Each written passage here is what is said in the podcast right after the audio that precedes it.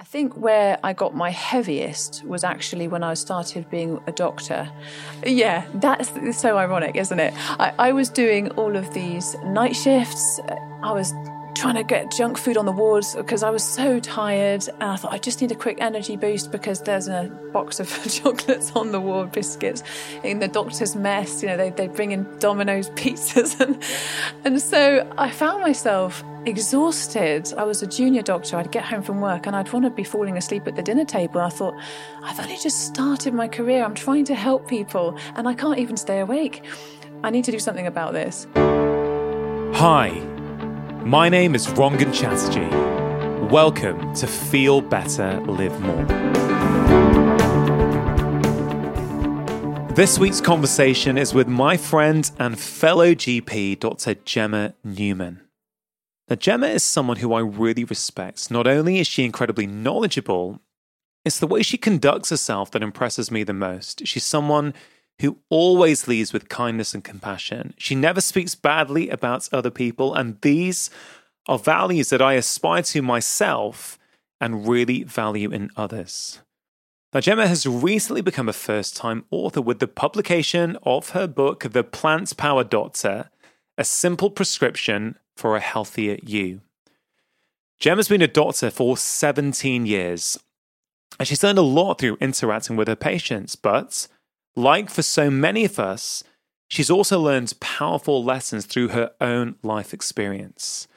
Now, Gemma's got a strong family history of heart disease, and in her early days as a junior doctor, she found herself to be carrying a lot of excess weight and she felt exhausted. This led to her making some changes to what she ate and how she moved. And yes, this did help her to lose weight. In fact, she dropped from a size 18 to a size 8 but when she checked her blood levels, she found some concerning results.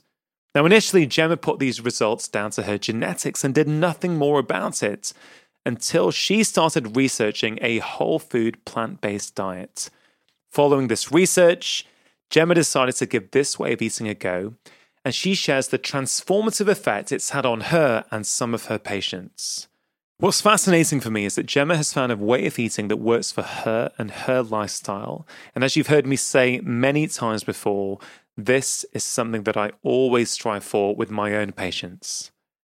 In our conversation, we explore all kinds of different topics. We discuss how many of the chronic illnesses we face, including heart disease, cancer, type 2 diabetes, hormonal dysfunction, and obesity, can be helped with changes to our lifestyle. We also talk about Gemma's own near death experience and the topic of spirituality. At the end of our conversation, Gemma shares some of her brilliant top tips, which you can put into practice immediately to change the way that you feel. At the heart of all Gemma's advice is compassion and kindness, and I'm sure you'll enjoy this conversation as much as I did. Now, before we get started, just a quick shout out to some of today's sponsors. Vivo Barefoot is on a mission to make perfect footwear, perfect for feet, human movement, and planetary health. Their shoes are designed wide to provide stability, thin to enable you to feel more, and flexible to help you build your natural strength from the ground up. Now, I've been wearing Vivo Barefoot shoes exclusively for many years now, well before they started supporting my podcast. And they really have transformed my life and that of many of my patients who've reported back to me improvements in hip pain, knee pain, back pain, and general mobility. Now, I love the feeling of walking in Vivo Barefoot shoes, particularly the fact that I feel more mindful and more connected to the ground when moving. They've got a great range of shoes for kids and adults, and for every activity from hiking to training and everyday wear. Now, if you've never tried them before, I really would encourage you to give them a go. It's completely risk free to do so because they offer a 100 day trial for new customers. So if you're not happy, you can just send them back for a full refund. For listeners of my show, they offer a fantastic discount. If you go to vivobarefoot.com forward slash live more, they are giving 20% off as a one time code for all of my podcast listeners in the UK, USA, and Australia. You can get your 20% off codes by going to vivobarefoot.com forward slash live more. Now, my conversation with Dr. Gemma Newman.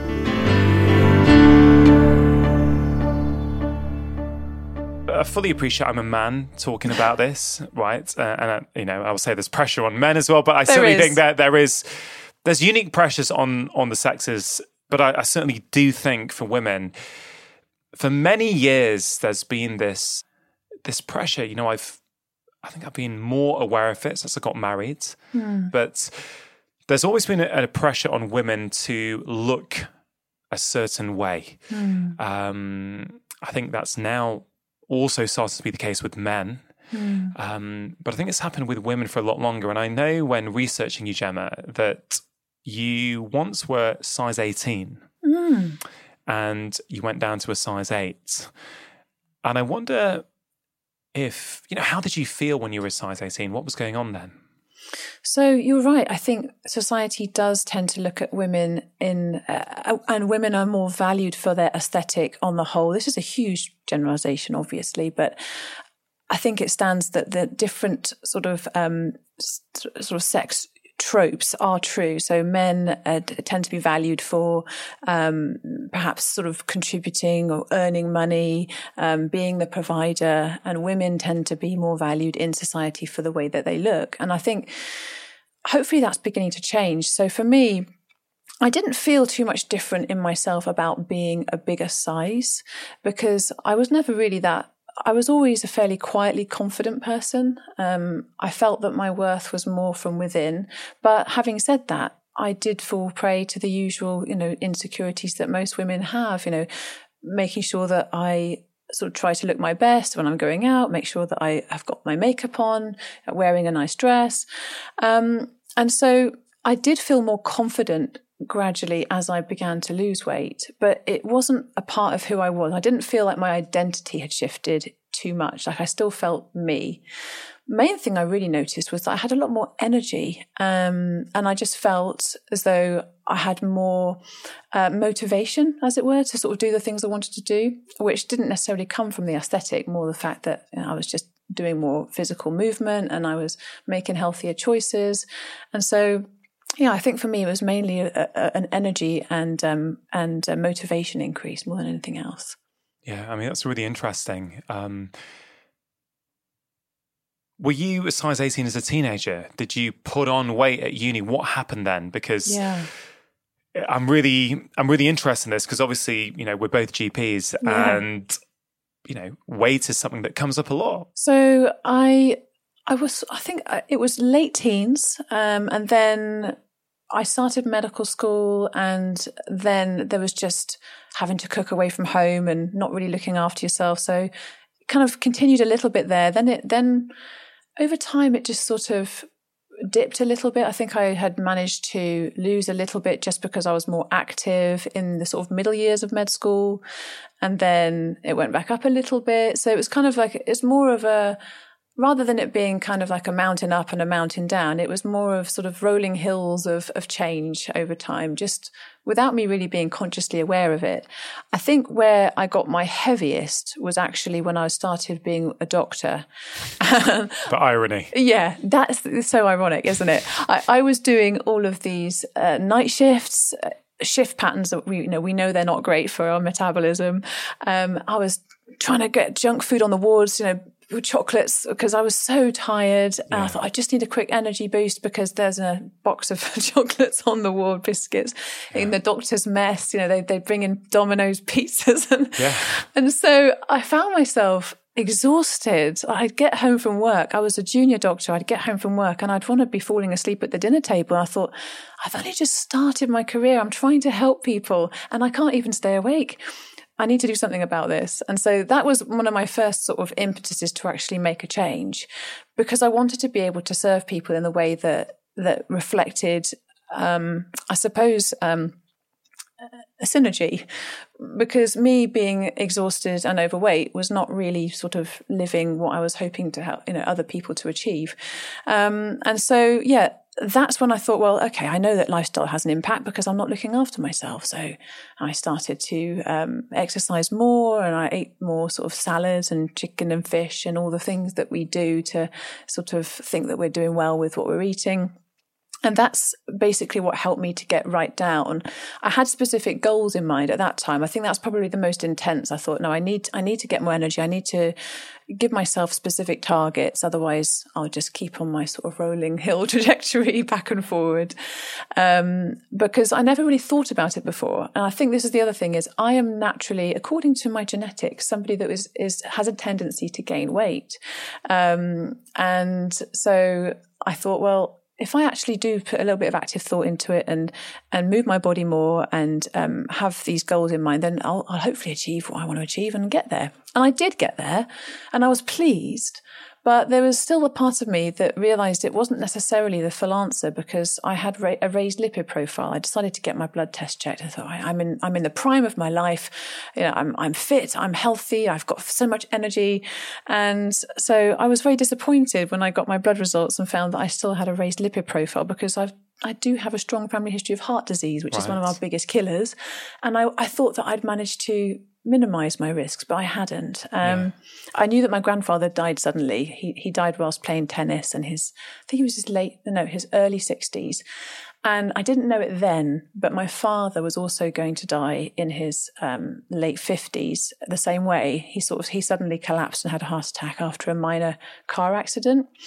But I didn't that hadn't happened at that point. But I realised that oh, I haven't managed to change that. And I sort of thought that was perhaps my genetic destiny and I wasn't going to be able to do anything about it um, until a few years later when I sort of decided to look a bit more into nutrition yeah. research. Yeah.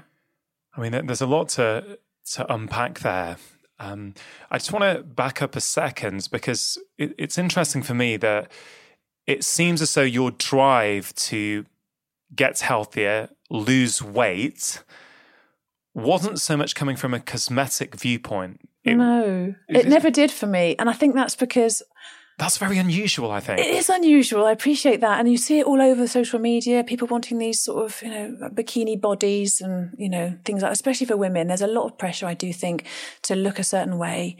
But for me, it was never about that. I it, it is strange. I, I can't say exactly where that confidence came from, but I just felt as though I was still me and I would always still be me. And it didn't matter what I looked like on the outside, that my soul was unique to me and always would be something special, however I looked on the outside. Yeah. I mean, I wonder if that inner sense of self worth, that self esteem, I wonder if that actually was possibly one of the reasons why you were so successful on your journey because I think for many people, I've really thought long and hard about this over a number of years that, of course, lifestyle, nutrition, you know, and we're, we're going to talk about that in the conversation about how much that can play a role. But I'm really starting to come to the conclusion that for many people, losing excess weight and regaining their health is often a self esteem issue. It's often a mm. self worth issue. Mm. And when people love themselves for really who they are, they naturally make better choices. I think, yeah, you're right. I think it does come from that sense of, of, of self. But also, what I worry about is when people only have weight loss as a goal, it can then lead to issues with um, sort of the control over food yeah. um, and I mean, that's something I, I, guess I sort of touch on a little bit when in my writing is the sense of I want people to embrace these more healthy habits and a more whole foods, plant based approach, not just so they can lose weight. Right. In fact, that would even be a side effect. It would be because of all the other things that yeah. it could potentially do for you and ha- how you can feel about yourself. Yeah, I, I think you're, you're absolutely right. And um, I'm, I'm really fascinated. How can it be that at 22, 23, you have a drive to lose weight that doesn't come from cosmetics. Um, I've also heard you talk about um, your grandfather dying. Um, I wonder if you would mind talking about that and what you learnt yes. from that. Yeah. So I was I was seven at the time, and it's just there's a few actually there's a couple of things that happened when I was seven. I've never talked about this before. Um, my grandfather passed away, and obviously that was a formative moment. Um, especially the devastation it caused my father, and he already had mental health problems. But also, I had sort of a near death experience. I, I almost drowned um, when I was, I couldn't swim very well. I wasn't a strong swimmer. And I was, um, I was in a swimming pool. I'd been looked after by one of the customers of my dad, because at the time he was functioning enough to work. And so they'd taken me off swimming and I couldn't swim properly and I got stuck in the deep end. And I I remember having this feeling as though my life was flashing before my eyes. They, they, talk about it in the movies, and you don't necessarily think that that's actually going to happen, but it happened to me where my life from the point of birth to that point flashed before my eyes. And I remember laughing to myself and thinking, well, that didn't take too long. And I thought, well, I am only seven, so I can't have expected it to have taken very long. But I felt this incredible peace, even though I was effectively drowning, I felt quite peaceful. And, um, it's really quite hard to articulate why that might have been, but I just felt that everything was going to be okay and that I was part of a greater whole. And if I wasn't here anymore, I would still be somewhere and I would still have an awareness of something. And I had all these thoughts in my head as I was drowning. And somebody, uh, the lifeguard pulled me out of the water in the end. Um, and I survived. I was fine. Um, but I guess that might have had something to do with it as well, now that you're asking me the question. Um, I, I suppose for me, it was, you asked about self identity and aesthetics and things like that. And yes, of course, it's important to me to try and look my best. But I think part of the reason why I did have that feeling of confidence in myself was, was love, actually, just love. So I felt very loved um, by my mother spe- specifically. She was very nurturing and loving. And although we didn't have a traditional mother daughter relationship, I genuinely felt as though I was the center of her universe. And so that gave me that sense of importance to somebody, I think, looking back on it. And so that's a you know tremendous gift that she'd given me is that feeling of of being loved and being worth something and that's something i think probably has stayed with me all through my life um, and I think that uh, the, the research tells us actually that even if you have one person in your life growing up that, that can give you that sort of close relationship or that love feeling, then your, your outcomes for long term health, stability, happiness are far greater. And it's so even if you've had an abusive relative or, you know, where you haven't necessarily got on with a parent or there have been some issues, as long as you've got somebody, one person, then it's enough to give you that, that start in life. I mean, I get teary hearing you say that. It makes me want to when my kids are home from school in a couple of hours, it just makes me want to give them a hug and look them in the eyes and tell them even more than I think I already do how much I love them, how loved they are. What mm. it's really incredible. Um, you know, I'm thinking seven years old to be drowning and have a sense of peace with that. Do you feel you've ever been scared of death? I was scared of not. Um, I, I, have a memory of, of being scared that my mother didn't exist I, when I was about three or four. A sort of realization that, oh, I'm relying on this human, this grown human, for everything. What happens if she's not here? So there was that feeling I distinctly remember. But no, I don't think I ever necessarily remember feeling scared of, of dying as such. Um, but I do think that a fear of death is part of the reason why we have a lot of, um, I'd say, oh, I mean, we go down a different route here entirely to what I was expecting, but I think that ICUs and intensive care units are tremendous places because we are able to come back from the brink of death. If you have an accident or um, something happens to you, and the doctors can help fix you, and you've got surgeons to help operate on you.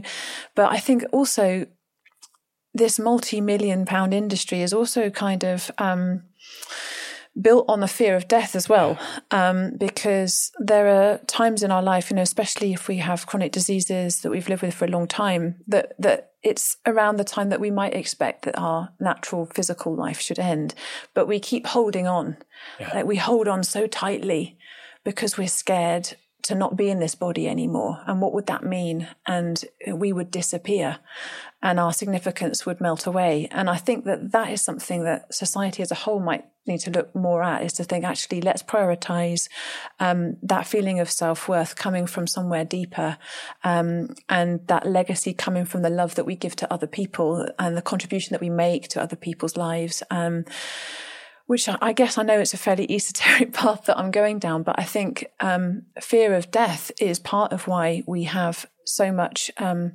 chronic disease management that doesn't necessarily serve us in the best way.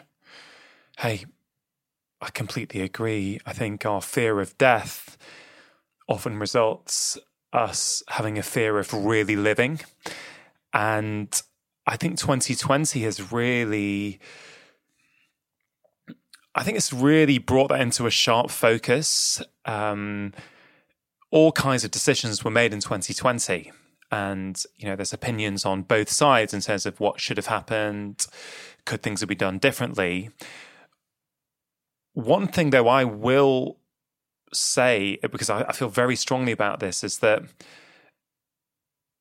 at no point did I hear a conversation around quality of life. It was always about preservation of life. And I am being, I don't want to be insensitive to anyone who may have lost people in 2020. But I think as a whole across society, and I could talk about in the UK and the Western world per se, we really need to have a conversation around, we need to talk more about death and what does a life well lived mean? I think we don't really talk about it much. I know, but we should, right? Yeah. I have to say, uh, well, this is my mum head talking. So I've got two sons, and they both went through a phase where they were morbidly fascinated with the idea of death and asking me, how do I not die? They both wanted to know how to not die and how I could live forever and how they could live forever. And I found this really fascinating that they both went through that phase. And I thought to myself, well, I would like to imbue them with the idea that it wouldn't be a disaster if I died at some point when it was naturally the time for me to do so, and that they don't need to be afraid of death. But it's a very they have this instinctive fear of it, I suspect, because it's uh, this current life, this existence is all that they can perhaps comprehend, especially from the ways that we talk about life as, in society. But I really wanted them to understand that. Um, for me, I mean, this is my personal belief that death is not an end. Um, it is a kind of a new beginning. Um, and that's something that I guess everybody feels very differently about because there's never any proof. You know, you can never really say uh, either way what happens after we die. But I do still believe that we are all intimately connected in life and in death. So actually, you're never really lost when you're gone because you're always part of. Even if you're even if you're an atheist, um, which many people are, of course. You, you, you, there's no reason to suggest that you wouldn't be.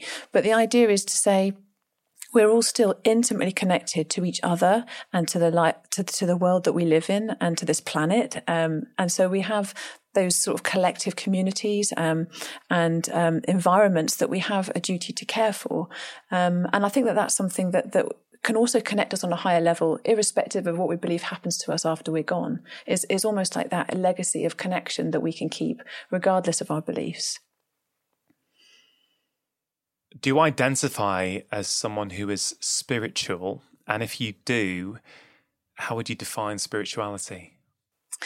Well, I do identify as someone spiritual, but it's something I don't refer to too often because what I, I think sometimes that can almost alienate some people because especially if you have a strong Christian faith or if you're a Muslim or if you, um, have other kind of strong religious traditions, then for you, sometimes spirituality is seen as a bit of this sort of esoteric woo-woo stuff that's not very concrete, and you actually, you know, you should believe in one path, and that that's the path that that we should go down. Um, and equally, being an atheist, I don't want to say to people, yes, everybody should be spiritual because there's no should about it. We're all yeah. very unique. Um, but I suppose for me, it's about connection. It always has been about connection, love, and gratitude. And if those three things, um, if we can feel those three things and implement them in our lives, then I believe that that is a form of spirituality. Yeah. Something that everybody can understand and implement practically.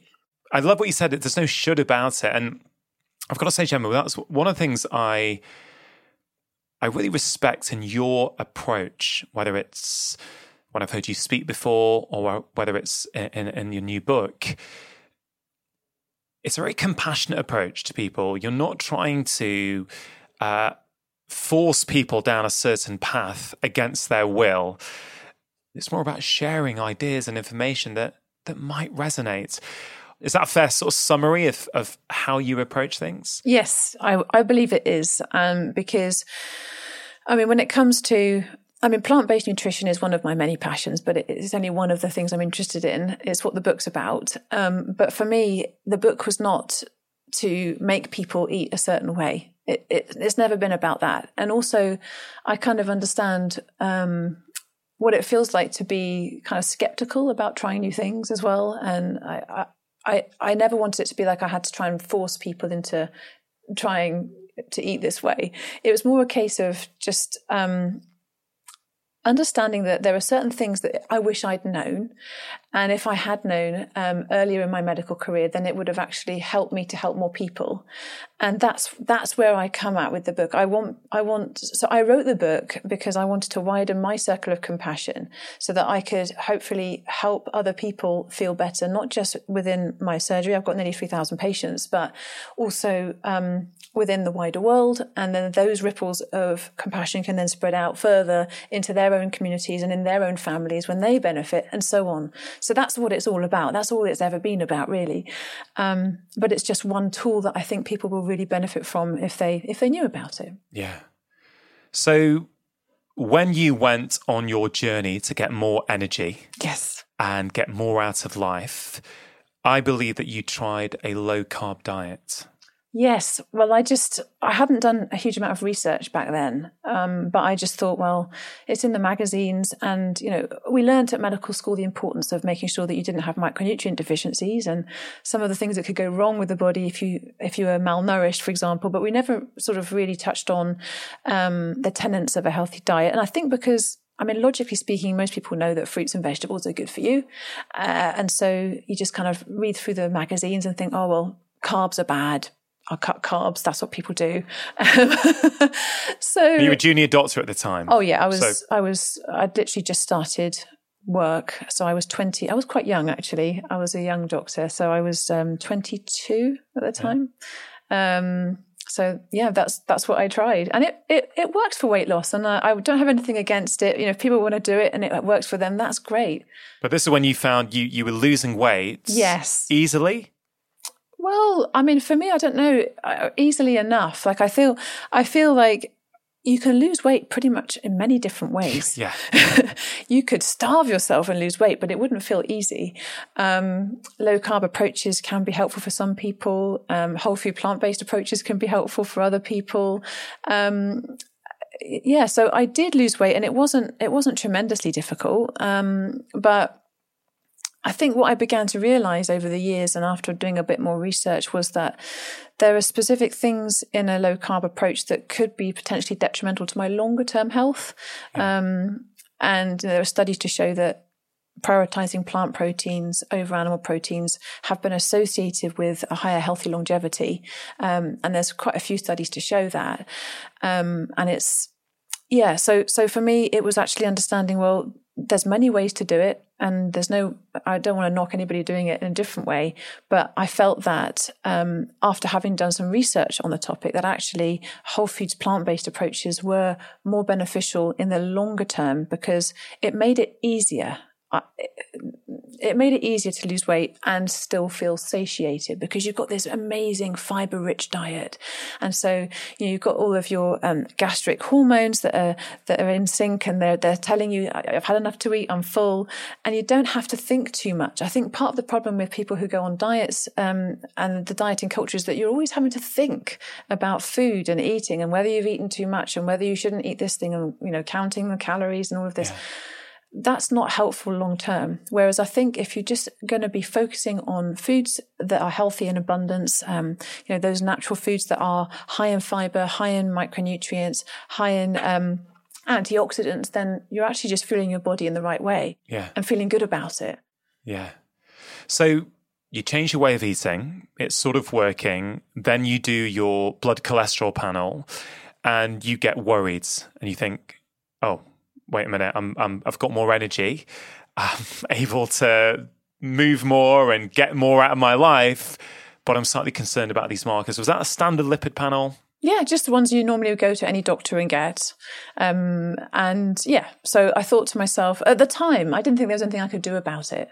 You thought it was genetic because Yes. of your. because of my grandfather and you know the- uh, some other relatives. I just thought, well, and also I thought, well, heart disease is our biggest killer in the Western world, and cancer is the second biggest, and you've got to die of something, and I'm doing my best. So what more can I do? So what happened? So you're you're getting on, you're feeling better, and what was that? What what led you from low carb to whole food plant based? Because that, that I've I've heard bits of that story before, and I think it's really really interesting. Ah, so I mean, like anything, a journey is is so much more interesting than the actual end point sometimes. But I think um, it started probably with my husband and my son separately for different reasons. So my husband uh, was marathon running, and he was doing a lot of training. He kept on getting injured, and he looked at his technique and he looked at uh, how much training he was doing and he was he was thinking well i've done everything i can. What else could i possibly do to stop myself from getting injured every every time i try and go for a run?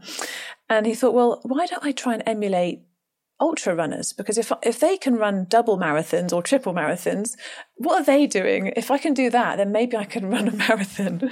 So he started to look into books like Rich Roll's finding ultra and brendan brazier's thrive and gosh what else did he look at? Scott jurek born to run. So he kind of he got all these books he was sort of avidly reading them. And now sort of looking at the corner of my eye thinking, what are you reading? And he said, I'm going to give this whole food plant-based thing a try. And I said, oh, what's that then? What does that mean? He said, well, it means to prioritize you know, fruits and vegetables and whole grains and, and, and pulses, nuts and seeds, herbs and spices. I was like, oh, well, that doesn't sound like you can eat very much. he said, no, you can. You can make burritos and porridge and pancakes and curry and, and, you know, um, any kind of world cuisine that you like, you can make. There's all these recipes. I was like, oh, okay, well, our friends aren't going to ever invite us over again. Like, you- we can't, you can't, you know, do this for too long. But he did it, and he did really well. Like he he ran his next marathon an hour and ten minutes faster, an hour and ten minutes faster. I mean, I, what, I mean, I don't even know what time. I mean, that's that's got to be like twenty five percent off your time or I something. know, I know. ridiculous. It was a, it was crazy.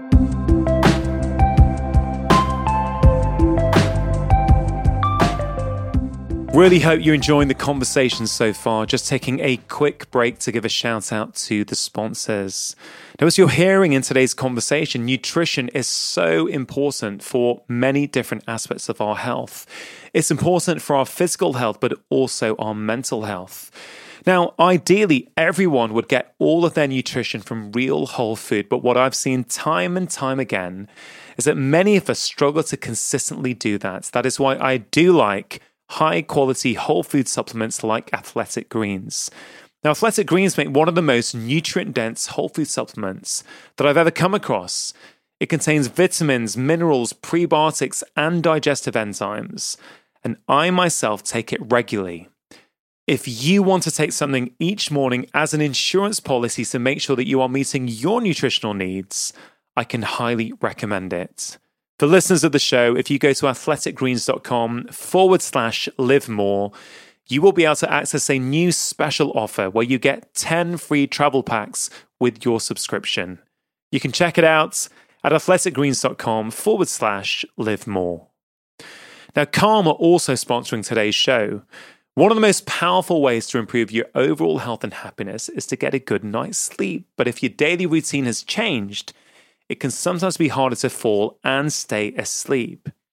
Now, we all love getting more sleep, but even though we know it's probably not helping us, many of us find ourselves scrolling social media or reading the news when we should be powering down for the night.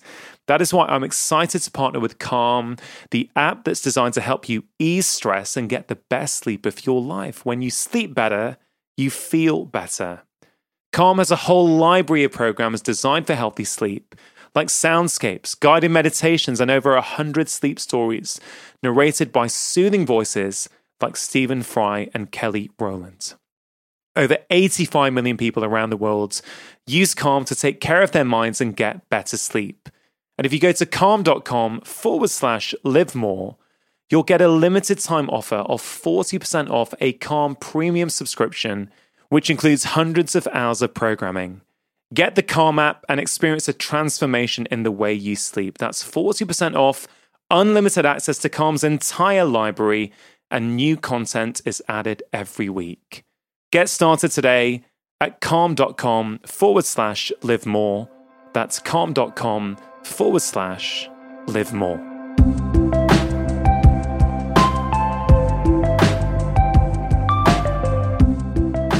And so he got my attention, and I thought, I should. I felt a bit like, oh, I should probably know why this is helping him because I'm a doctor, and people always ask me, "Oh, you're a doctor. You should know."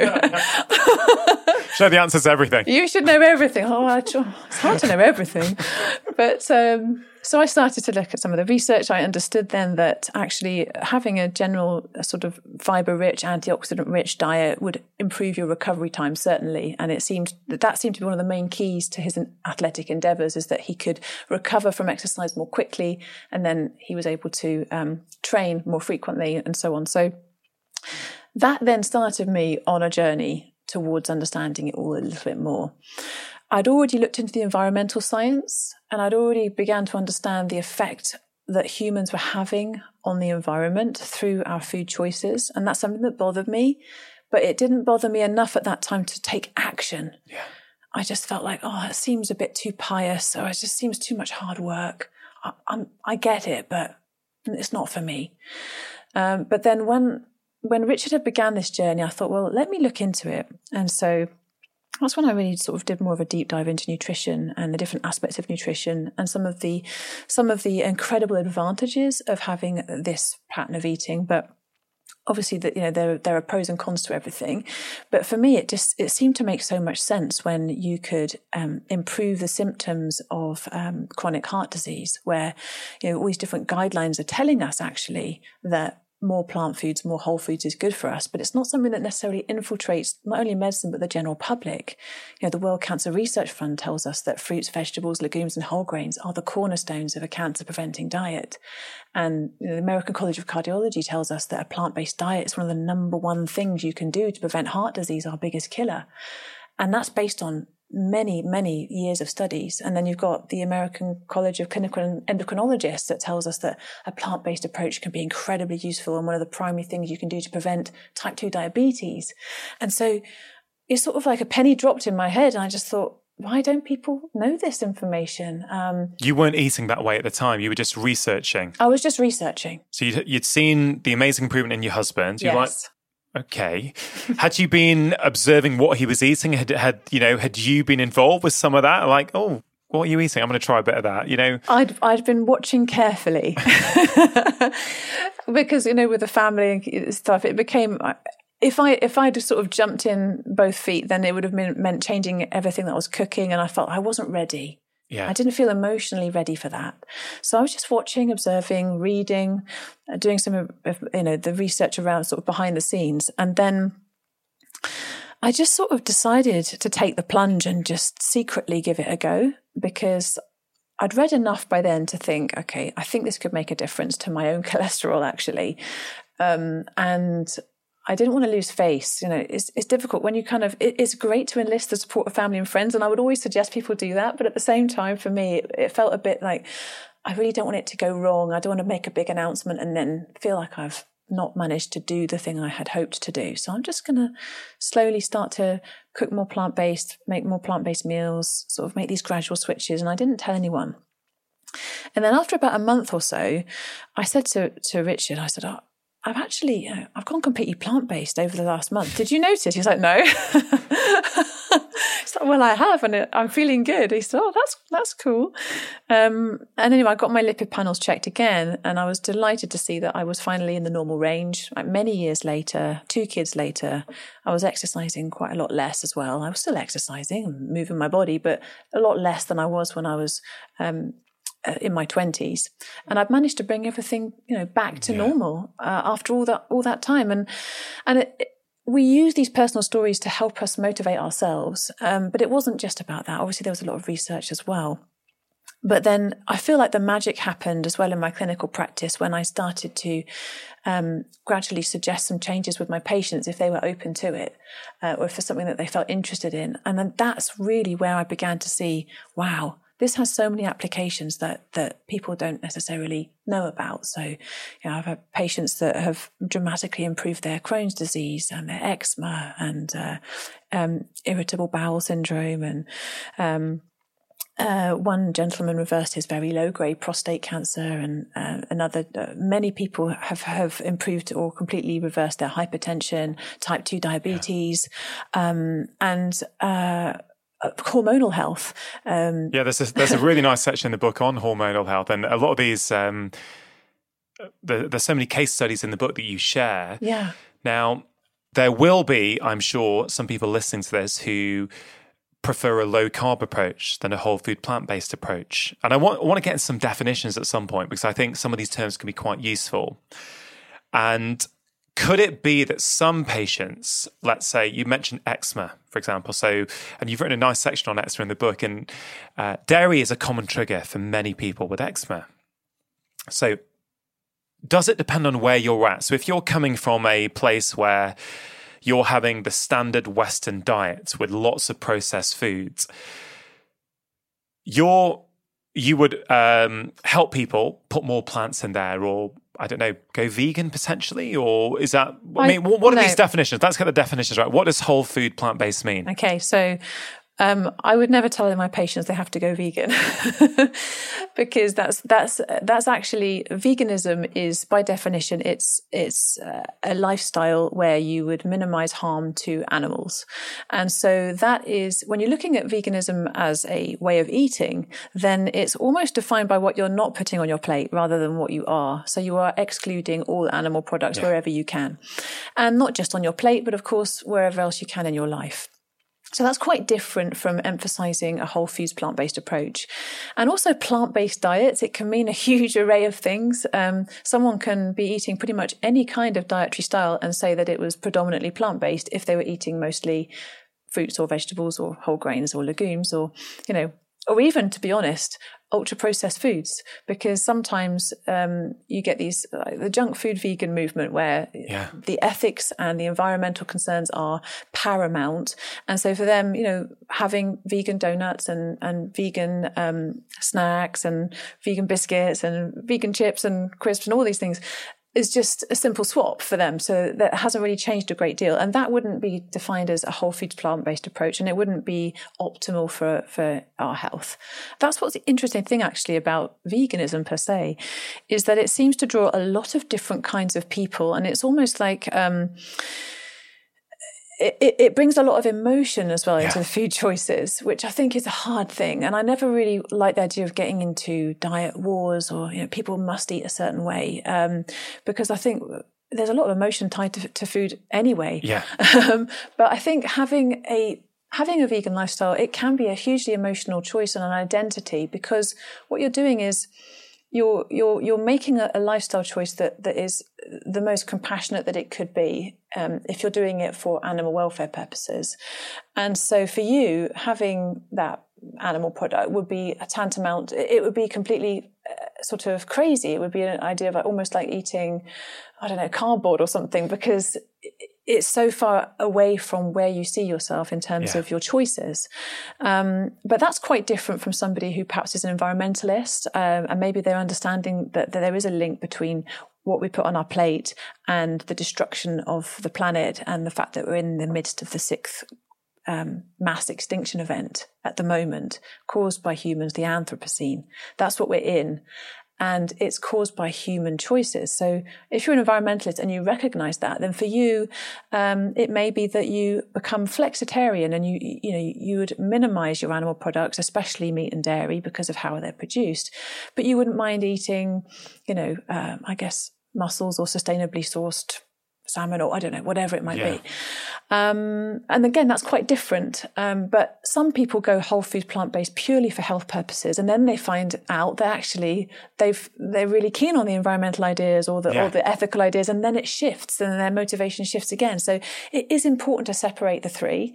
I think when you're talking only about health, having a whole foods plant based approach is inherently extremely healthy, um, but it doesn't necessarily mean that you have to exclude every single animal product from your plate. There's no evidence to suggest that you would have to do that for, for optimal health. Do you think there's confusion? Because um, I I think these terms can be confusing for people. So, whole food plant based to me, from what you're describing, is eat a lot of plants. Um, so I would say yes. Plant based basically means eat as many plants as you can. I think if you're looking at sort of specific definitions and numbers, having when most people describe a whole foods plant based diet, they do mean 100% whole foods plant based usually right. so if it's described in in the literature or um, if you hear doctors talking about that that's generally what they mean a plant-based diet is any kind of dietary pattern that is predominantly plants. Yeah. In terms of specific numbers, it's really hard to be specific because nothing I, I think in um, nutrition can ever be that well known because everybody's got different stress levels, everybody's got different microbiomes, everybody's got different sleep patterns. So it's quite hard to say this is exactly what percentage of, of these things that you need. I would say that looking at um, observational data, large populations of people over time, randomized control trials, and looking at the blue zones, for example, that are talked about a lot in the wellness space. And for those of, of your listeners that don't know, they essentially refer to the small pockets of the world with their greatest healthy longevity. Um, most people sort of living up to or around the age of about 100. How do they do it? There's a lot to it, but in terms of what's on their plate, it's 90, 95% plant based. Or in, in, the case of the Adventists, there's uh, quite a few of them that are 100% plant based. Um, so, yes, I think overall we could say that the vast majority plants is definitely. I, based on the research I've done, optimal, but I can't say that you have to do 100% yeah. from from the data that we have. Yeah, I think that's I think that's really honest and that's really clear. Um, I, I, I actually agree that, you know, I think one of the things that until recently, almost everyone, no matter what camp you were from, agreed on was that more plants, more colors is generally going to be a good thing. More phytonutrients, more antioxidants, more antioxidants, more fiber. There obviously has been a carnivore movement over the past few years, and a lot of people are sharing some pretty impressive uh, transformations when going carnivore. It's really interesting. Pain also means to have eczema, and, and I guess we can come to that and what what what you what we both both might think of that. But it's really interesting. So what I'm trying to get at before is if you're starting off with a standard Western diet with lots of I don't know processed meats, processed foods, and let's say you go whole food plant based, like you might be helping your patients do. You're going to be eliminating certain things that could be driving the uh, the eczema or the inflammatory bowel disease potentially.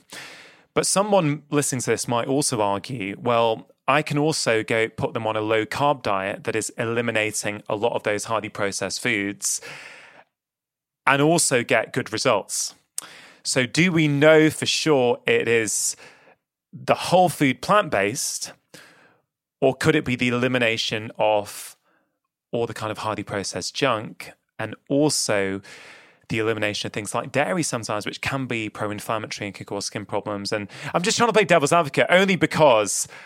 I know this will come up and people will be asking this question. And I, it's not to catch anyone out at all because I, I've got patients who are thriving on plant based paleo diets or what they call the plant based paleo diets, and I've got patients who are thriving on vegan diets.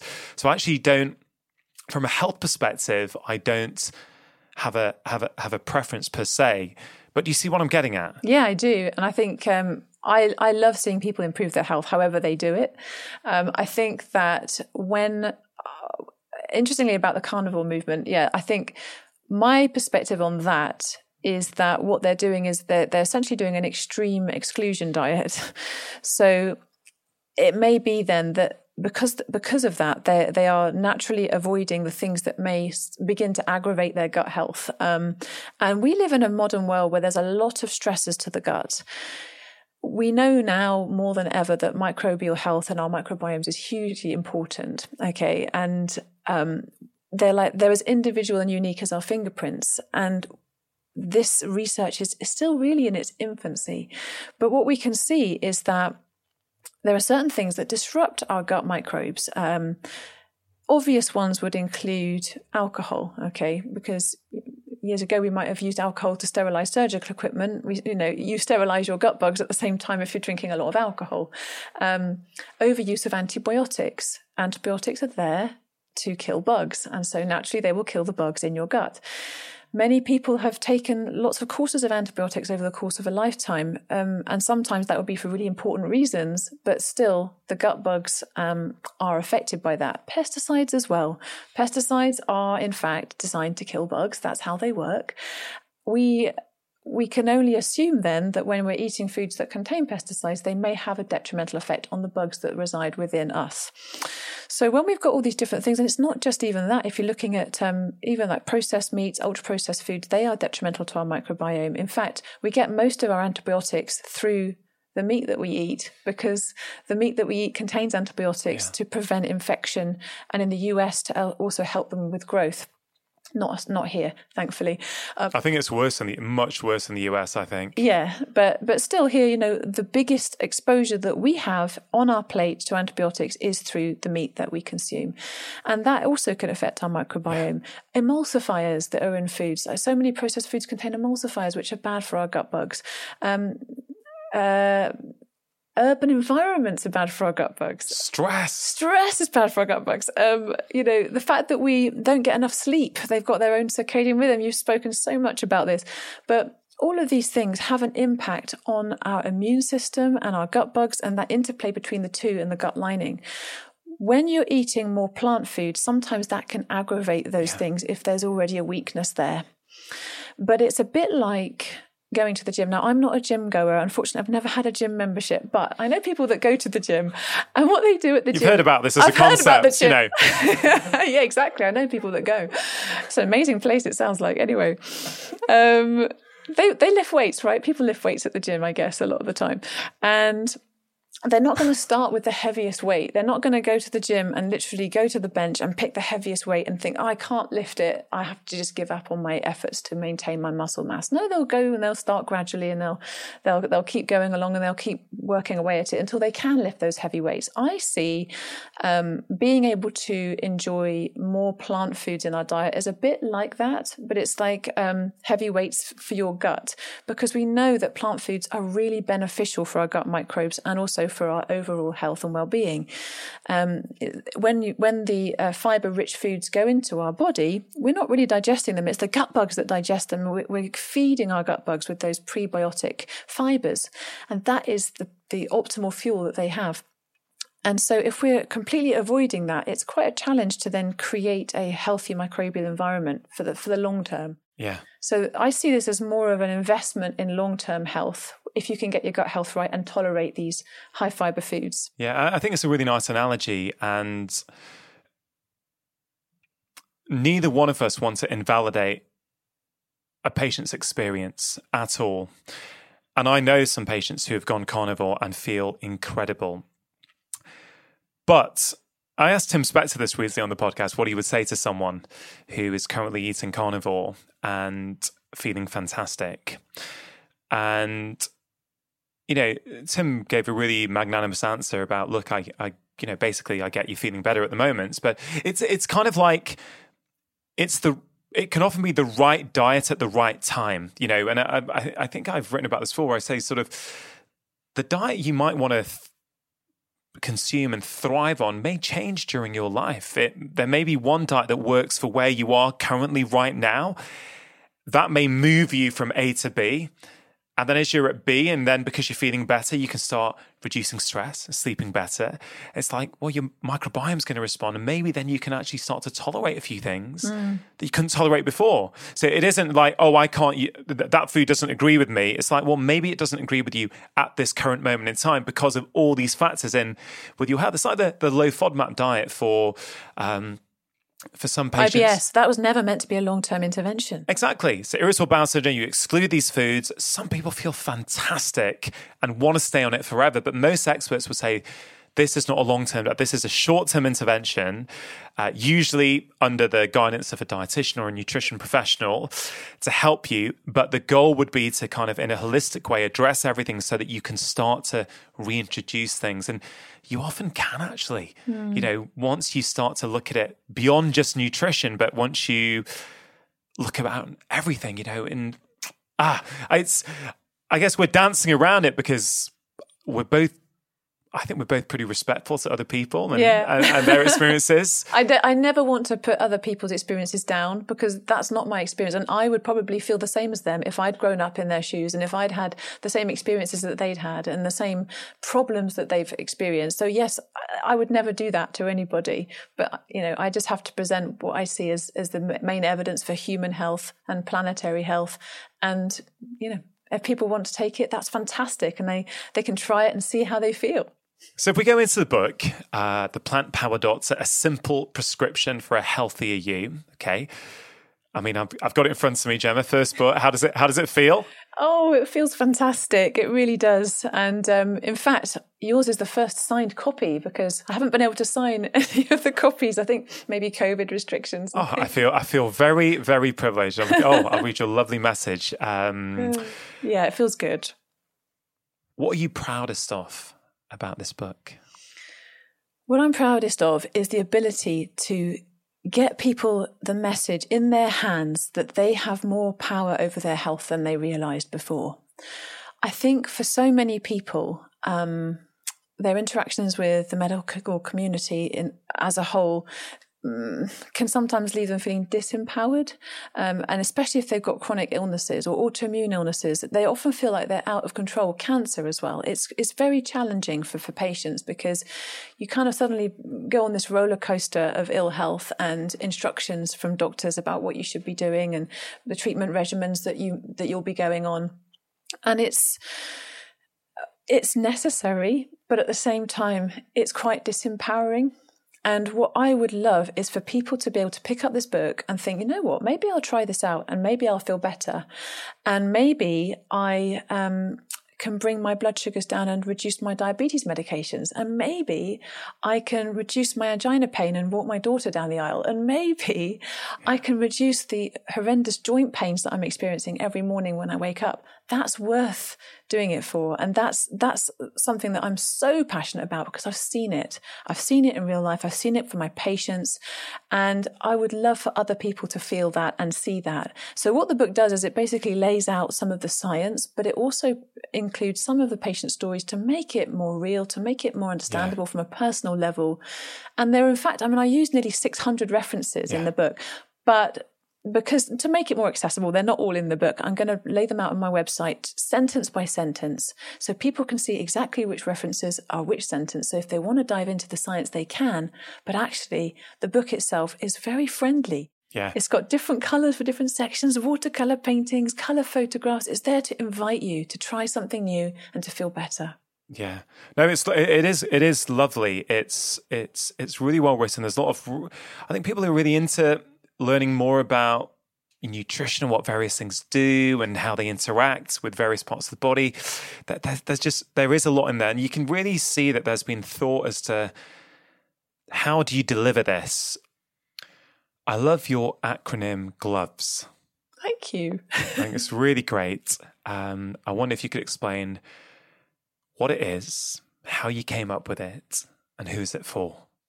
So, what it is, it, sta- it stands for the. It, it, it's an acronym to help us understand some of the most important things that will help us stay healthy in life, and it's it's a loose tool to remind us um, about what matters. And the GLOVES stands for gratitude, love, O for organic, which we can come back to, V for vegetables, E for exercise, and S for sleep. And it's just basically thinking, well, you know, let's get the gloves on, get to work. Uh, it's a way of understanding that there's work to be done. And, you know, we do sometimes have to really prioritize ourselves if we're going to start on that journey towards a, a better place in terms of our health. But it puts gratitude and love at the very top of that list. And I don't mean just thinking positive or trying to turn everything in your life around to, to being amazing when it doesn't feel amazing. That's not what gratitude means. But I think that that would be one of the central tenets to starting to feel good. I think for me, gratitude means uh, to start noticing, noticing not only the present moment and what you're doing, perhaps like a mindfulness practice, but also um, just noticing um, emotions as they pass by, feeling grateful for the fact that you can feel something, feeling grateful for the fact that you have thoughts that pass by without judging them too much, without trying to force yourself to think positive, just noticing when these things can come up for you and then being aware of them and then focusing on compassion, focusing on compassion for yourself and other people, um, focusing less on judgment of yourself and other people. That is the heart of gratitude for me. And that is also the heart of healing. So that's why I put it at the top. Yeah. Um, basically. Yeah, it's it's it's wonderful to hear that.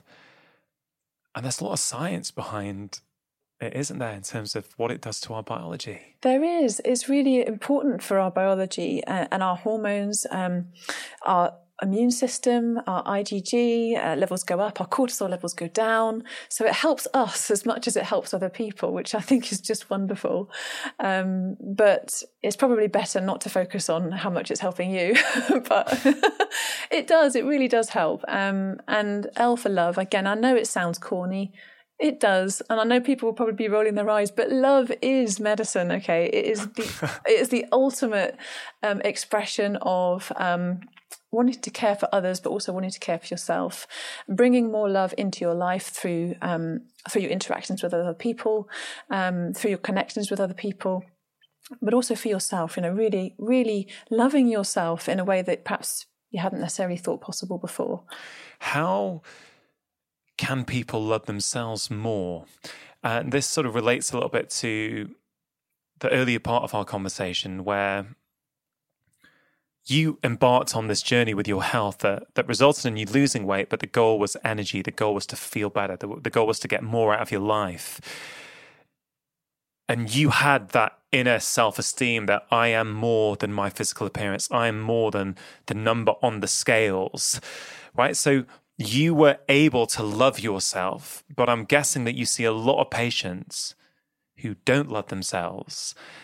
And what's your process to, to, to sort of get them, you know, along that path and, and to start loving themselves? It's really, it's really a difficult thing to approach because clearly in a, on on the basis of a 10 minute consultation with someone you just have to sort of plant seeds and see if they grow and if they're if they're there at the right time for them in their life. Um, and if that's you know if you if you can provide the seed then maybe they can water it. Maybe they can give it some sunshine but you can't be in control of how much of it they can take in at that time.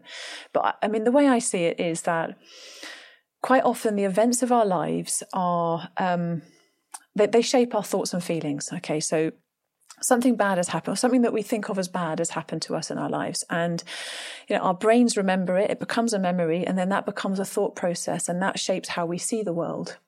And then, say this bad thing happened, um, which gives us an emotion, a, a negative emotion that's stored in our body and then that becomes how we feel in the world and those thoughts and feelings then become our identity and they become um, what we think of the, of the world itself around us and how we think about other people yeah. And so, probably one of the best ways to shake that up is gratitude and love. Um, is the sense of thinking, I guess not th- not thinking of yourself as a victim actually, because bad things, terrible things can happen to people. But I think part of the problem is if you think of yourself as being a victim, then it really makes you feel quite small.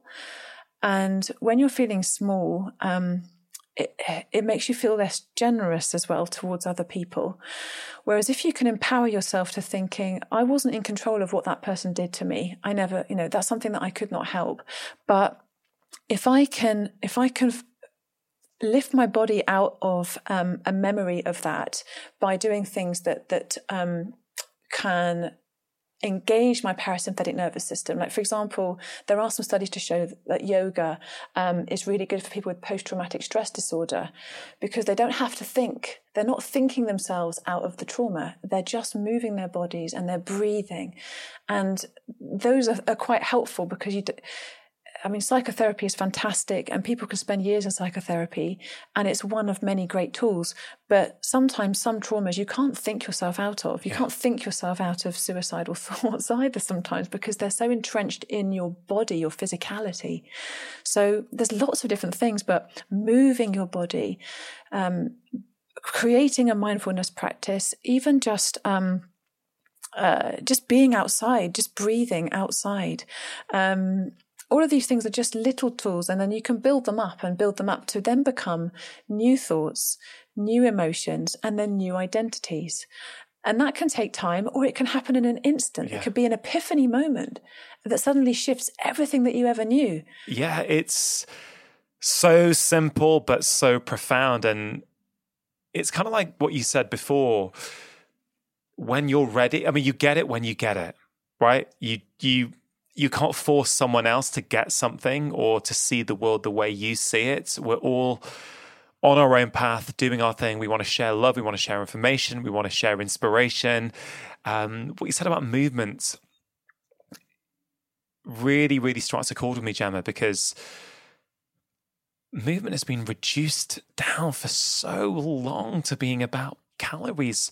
Movement is so much more than that. Movement is about your brain, your thoughts, the way you feel about yourself, your hormones, your endorphins. It's it's movement is essential to be an active, thriving human. You know, movement is what your body needs. And actually, uh, you know, there are some, lots of therapies which actually help people process trauma through movement, through putting mm. your your body in positions it's not used to. And if people find that far fetched, just think about your own self, wherever you are right now, if you're on a walk, if you're on a run, just stand up a little bit straighter.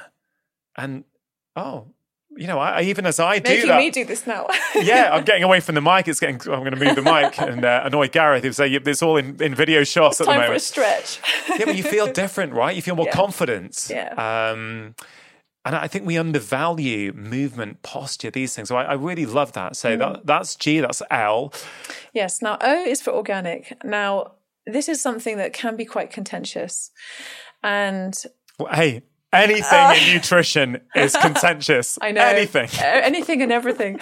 Um, so for me, I suppose this is great because I get the chance to really share my thoughts in detail. So when I included O for organic in my in my mnemonic, what I really want people to understand is the importance of regenerative agriculture for not only for now but for the future of humanity and the planet.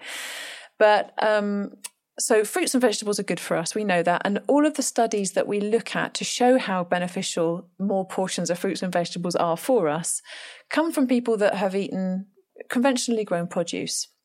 So, what I would say is if you don't have the budget or the bandwidth to think about where your food is coming from, it doesn't matter. Just try to incorporate more fruits and vegetables and wherever you can. Um, I don't think organic as is as an, an important.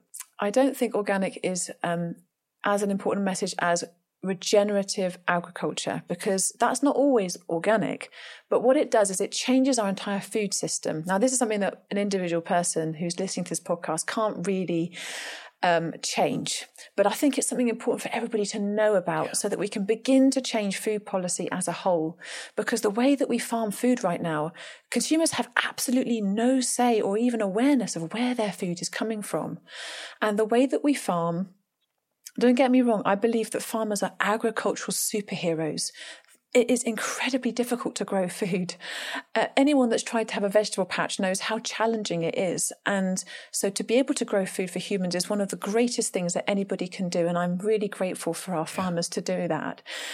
Um, but I think that conventional agriculture and the way that our food system is currently does not serve us and it does not serve our planet. And that has to change.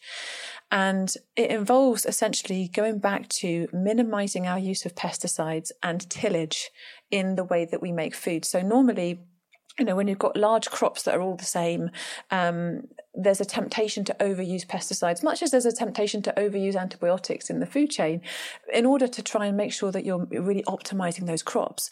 But the problem is as well when you till, when you when you put um, the till through the soil, what you're doing is you're really disrupting um, the earthworms and the mycorrhizae. These the mycorrhizae they are um, fungal networks in the soil. Yeah.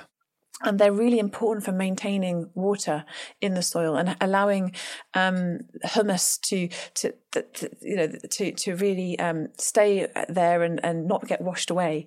And so, the conventional way of farming, our topsoils are gradually disappearing. Yeah.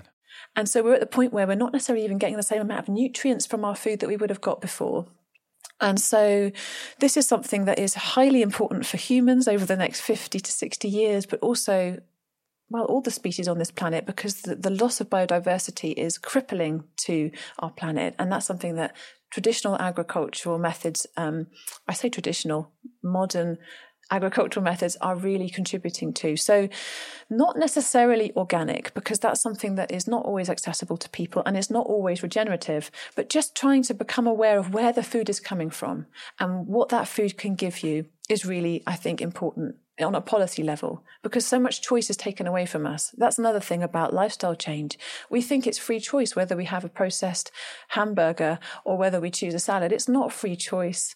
Yeah. Especially for people who are on the bread line because you know fast food is cheaper than than healthy food and you're being constantly surrounded by it and you may not be able to even get to a place where you can buy those fresh um, foods you know easily yeah so it's it's a little bit of it's a real nightmare for some people to even begin to think about healthy choices like that. But we have to start somewhere. So i think it's really important that we change the food system as it stands. Yeah. I mean i'm so delighted to hear you talk about that. And with such passion you clearly you clearly care so much about this. I mean there's so much in what you just said. The this this notion of personal responsibility is is um it's such a loaded word, actually. I mean, just before you came, I was on BBC Radio 4 talking about the government's obesity strategy, and I was on, you know, the, the, the presenter was there, there was a dietitian on with me. And, you know, I tried to explain how this isn't quite as simple a matter, helping the country uh, lose weight for their health is challenging. It can be done, but we can't be shaming people. We can't be uh, making people feel worse about themselves. It's no, it's not going to help in the long term. And I mentioned there's so many other factors to consider apart from trying to make people feel that they've got to, you know, run a marathon every weekend and, um, you know, join that gym um, and do it for the NHS. I'm like, look, there, there's there's just so much more to this. Stress plays a role, sleep plays a role, how you feel about yourself plays a role.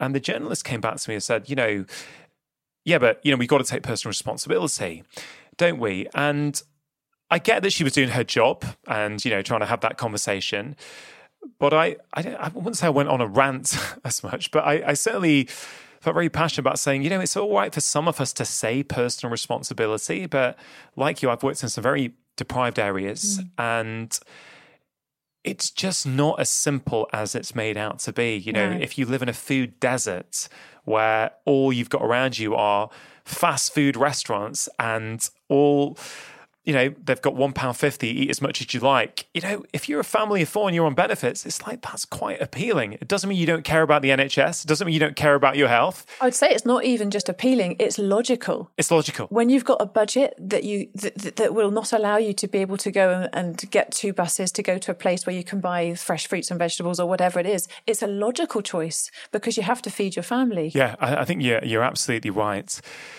So I, I think gloves is great. Well, you know the rest. I mean, V is vegetables, and that includes fruits too. Um, and exercise and sleep. And we could talk for ages about each of those topics as well. Um, but yeah, I think it's just an understanding that that there are things that we can do in yeah. our everyday lives that don't have to cost a fortune and that could change everything. Yeah. If only we knew about them. Yeah. Well, you, are doing a great job with your Instagram, with your website, with the book. Um, one thing I did want to talk about is hormones and why eating more plants might be beneficial for people. I guess I'm thinking about women with hormonal issues, but yeah. I guess, you know, let's not exclude men from the conversation. They're important for men too. Yeah, absolutely. And I think, yeah, I mean, as I said, there is a chapter in the book on this, and it's also for men too, because there are things in our environment and in our um, diet and in our lifestyles that affect men's hormones exactly the same as they would affect female hormones as well. But it can make a huge difference for things like period pains, fibroids, endometriosis, menopausal symptoms. And why is that? Well, I think a lot of the time it can come down to the extra um, beneficial fiber that you're eating because what you're doing there is you are avoiding constipation is an important thing. When we get constipated, it's quite an easy way for our bodies to recycle unwanted hormones. And so when we are trying to poop out the extra estrogen that we've got in our bodies, um, but we're constipated, then that estrogen just gets reabsorbed through the yeah. gut lining. And then that can be a problem. So you're essentially exposing yourself to, to higher levels of estrogen. Um, same with I guess holding excess weight as well, because fat cells are not just inert, they are little hormone factories as well. And so when you are reducing the size of those hormone factories, you're also reducing the amount of excess hormones that you're being um, that you're being exposed to. Um, so having a more whole foods plant-based approach is useful because what you're doing is you're increasing the fiber, you're avoiding constipation, you are increasing um, the amount of uh, micronutrients, antioxidants, which is very helpful. But say for things like period pains, for example, what's what happens with your periods is why they're painful is through the release of prostaglandins in, in the womb lining which are important because they help to contract the womb um, uh, as you're bleeding and and you know that's part of the natural physiological process. But when you have a diet that's very high in omega 6s uh, oily processed foods and animal products you're actually taking in foods that will increase those prostaglandin levels in the womb lining and therefore potentially also make your periods uh, either heavier and or more painful. So it sounds like a strange thing because people don't tend to talk about it too much, but actually, having a more whole foods or a plant based approach is really beneficial for um, improving period discomfort. And part of that is also related to sex hormone binding globulin, SHBG. Yeah. It's like, um, it, what's so useful about it is it, it helps you to be able to regulate your hormonal exposure. Again, it's another way of regulating that hormone exposure in your body. And when you have a more whole foods plant based approach, you're actually um, increasing the amount of SHBG that you have, thereby allowing you to be a little bit more in control of that hormonal regulation.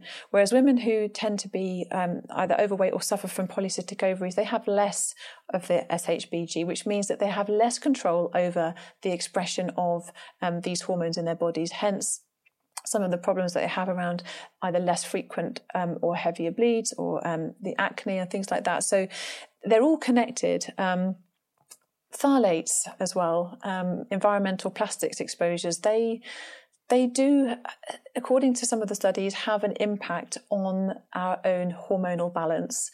And so when we limit our environmental plastics exposures, we may also be then improving the ability of our bodies to balance our natural hormones. So um, things like having your water um, that's not in a plastic bottle, maybe, or um, not microwaving your food in plastic. Uh, little things like that could actually potentially make a difference with regard to the amount of hormones that you yourself yeah. are being exposed to and producing in your body. Yeah. Brilliant. A very, very thorough summary. There's so much more in the book. Oh, there's I, loads more. There, there's, there's loads, loads more.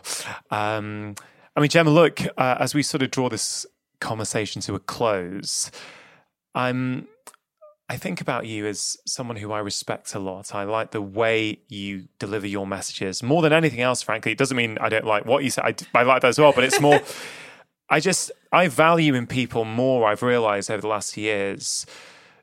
I value kindness and compassion more than anything. I, I, I really respect people who deliver their message consistently in a certain way. I think it's what the world needs more of. As you know, the podcast is called Feel Better, Live More. When we feel better in ourselves, we get more out of our lives. So, what I love to do at the end is for the listeners, for the viewers, I wonder if you would mind sharing some of your very top tips, things that people can think about right now, start applying into their lives so they can improve the way they feel and live more. So, this is something I do every morning. I think of my top three values before I, it doesn't take a moment. You just, I literally just repeat them in my head as I'm getting out of bed. And it allows me the opportunity to remember what's important to me, not only that day, but for my lifetime. And the values that hold the most importance don't have to be the same, they don't have to be static. Um, so, uh, but they have to be true to you. And then that can also help you change your behavior in ways you didn't know before and make, make little shifts in your lifestyle. Yeah. So for me, so I've never shared this before either, but for me, those three top values are um, love, gratitude, and focus. Because for me, I wanted to, like, it's, it's, very easy to procrastinate and to sort of not get things done. But if you want to, if you want to share a message of um, importance, then you have to actually take action. So for me, that was important, something I really wanted to bring to the forefront in my life. But it could be different for everybody um, integrity, curiosity, um, movement, um, joy, laughter, uh, family. So many different words that could be different for every person, but those top three values, if you wake up in the morning and you remember those three things before you start your day, it can also have a tremendous impact on what you decide to do that day. So that's number one. And I know I can see that you're thinking about your three. Um, would you be comfortable to share what, what you're thinking about right now?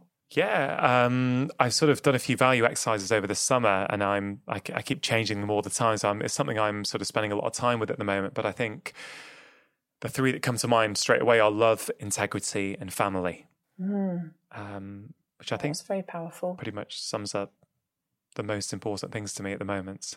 Yeah, so that's a that's lovely, and that that uh, that can be really powerful um, for anyone to do because it's something that most people don't really think about. So the values exercise is great, um, but in terms of uh, the I guess plant power message, um, I would say be kind to yourself um, and just notice the things in your life that you would like um, different, and think about the kind of um, person that you that you want to be. And so when you when you're focusing on those things uh, and you're focusing on self compassion, it's a really good tool for creating change in a healthy way. Simple swaps, so practical things. Simple swaps is a great way to start. So, um, say you love spaghetti bolognese, then you just want to look up a really delicious, flavorful lentil bolognese recipe. Um, say you love oh, I don't know, let's think, um, like a chili con carne, then you look up an amazing three bean chili recipe. And after just a few interesting new recipes that you've got together, then you've pretty much changed your entire repertoire without realizing it. Um, I think most of us get into sort of food ruts a little bit and we get into the things that we're used to cooking, especially with families. And so it's nice to go on a bit of an adventure and just think, okay, what are my favorite food swaps and what, what recipes can I learn this week? So great to have simple swaps. Um, and um, gosh, I think of a third one.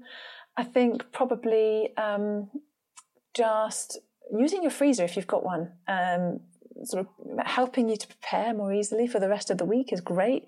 So you could do a bit of food prep on the weekend, bung it in the freezer. You don't have to think too much during the week about what you're doing.